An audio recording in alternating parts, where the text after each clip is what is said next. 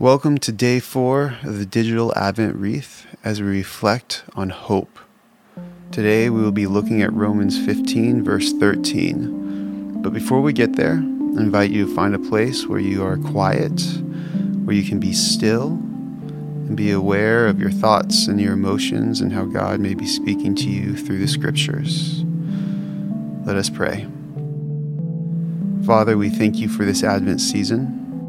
We thank you that Jesus has come, that he is the hope of the world. And we pray that you give us grace as we wait in hope for his second coming. Amen. Our reading today is Romans 15, verse 13. As I read it through the first time, I invite you to ask God if a word or a phrase sticks out to you. And if so, think on that word or thought or phrase.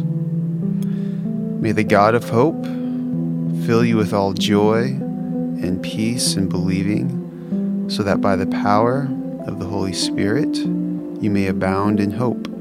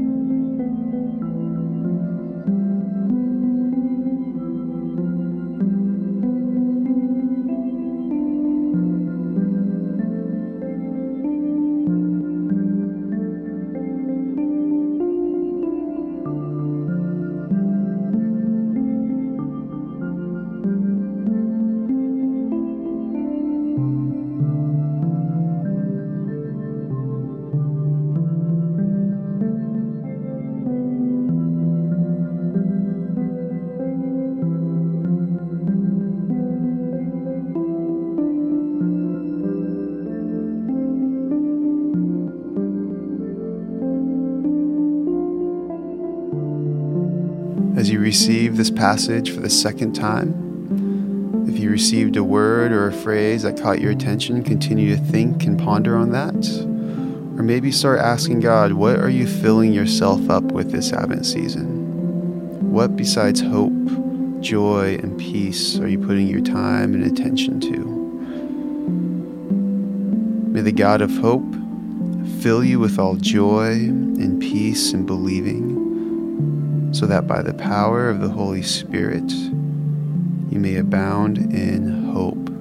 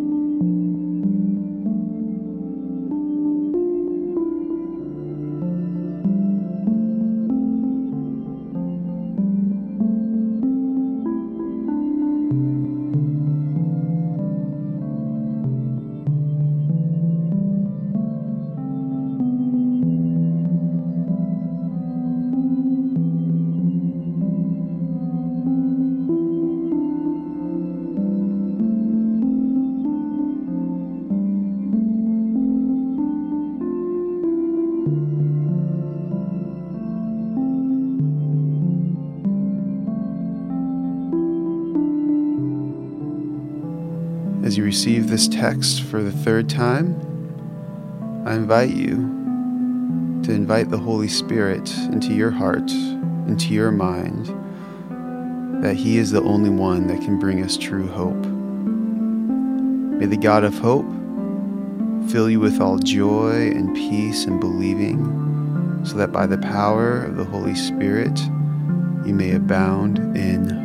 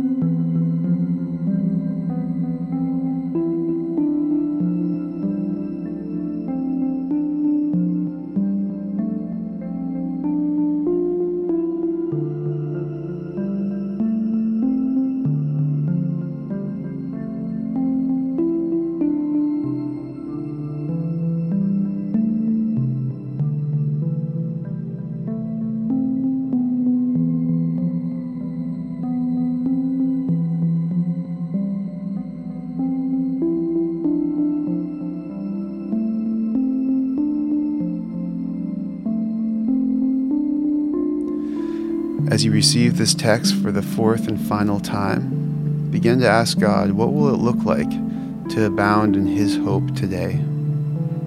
Into the situations, into the places you are going, what does it look like to abound in hope? May the God of hope fill you with all joy and peace and believing, so that by the power of the Holy Spirit you may abound in hope.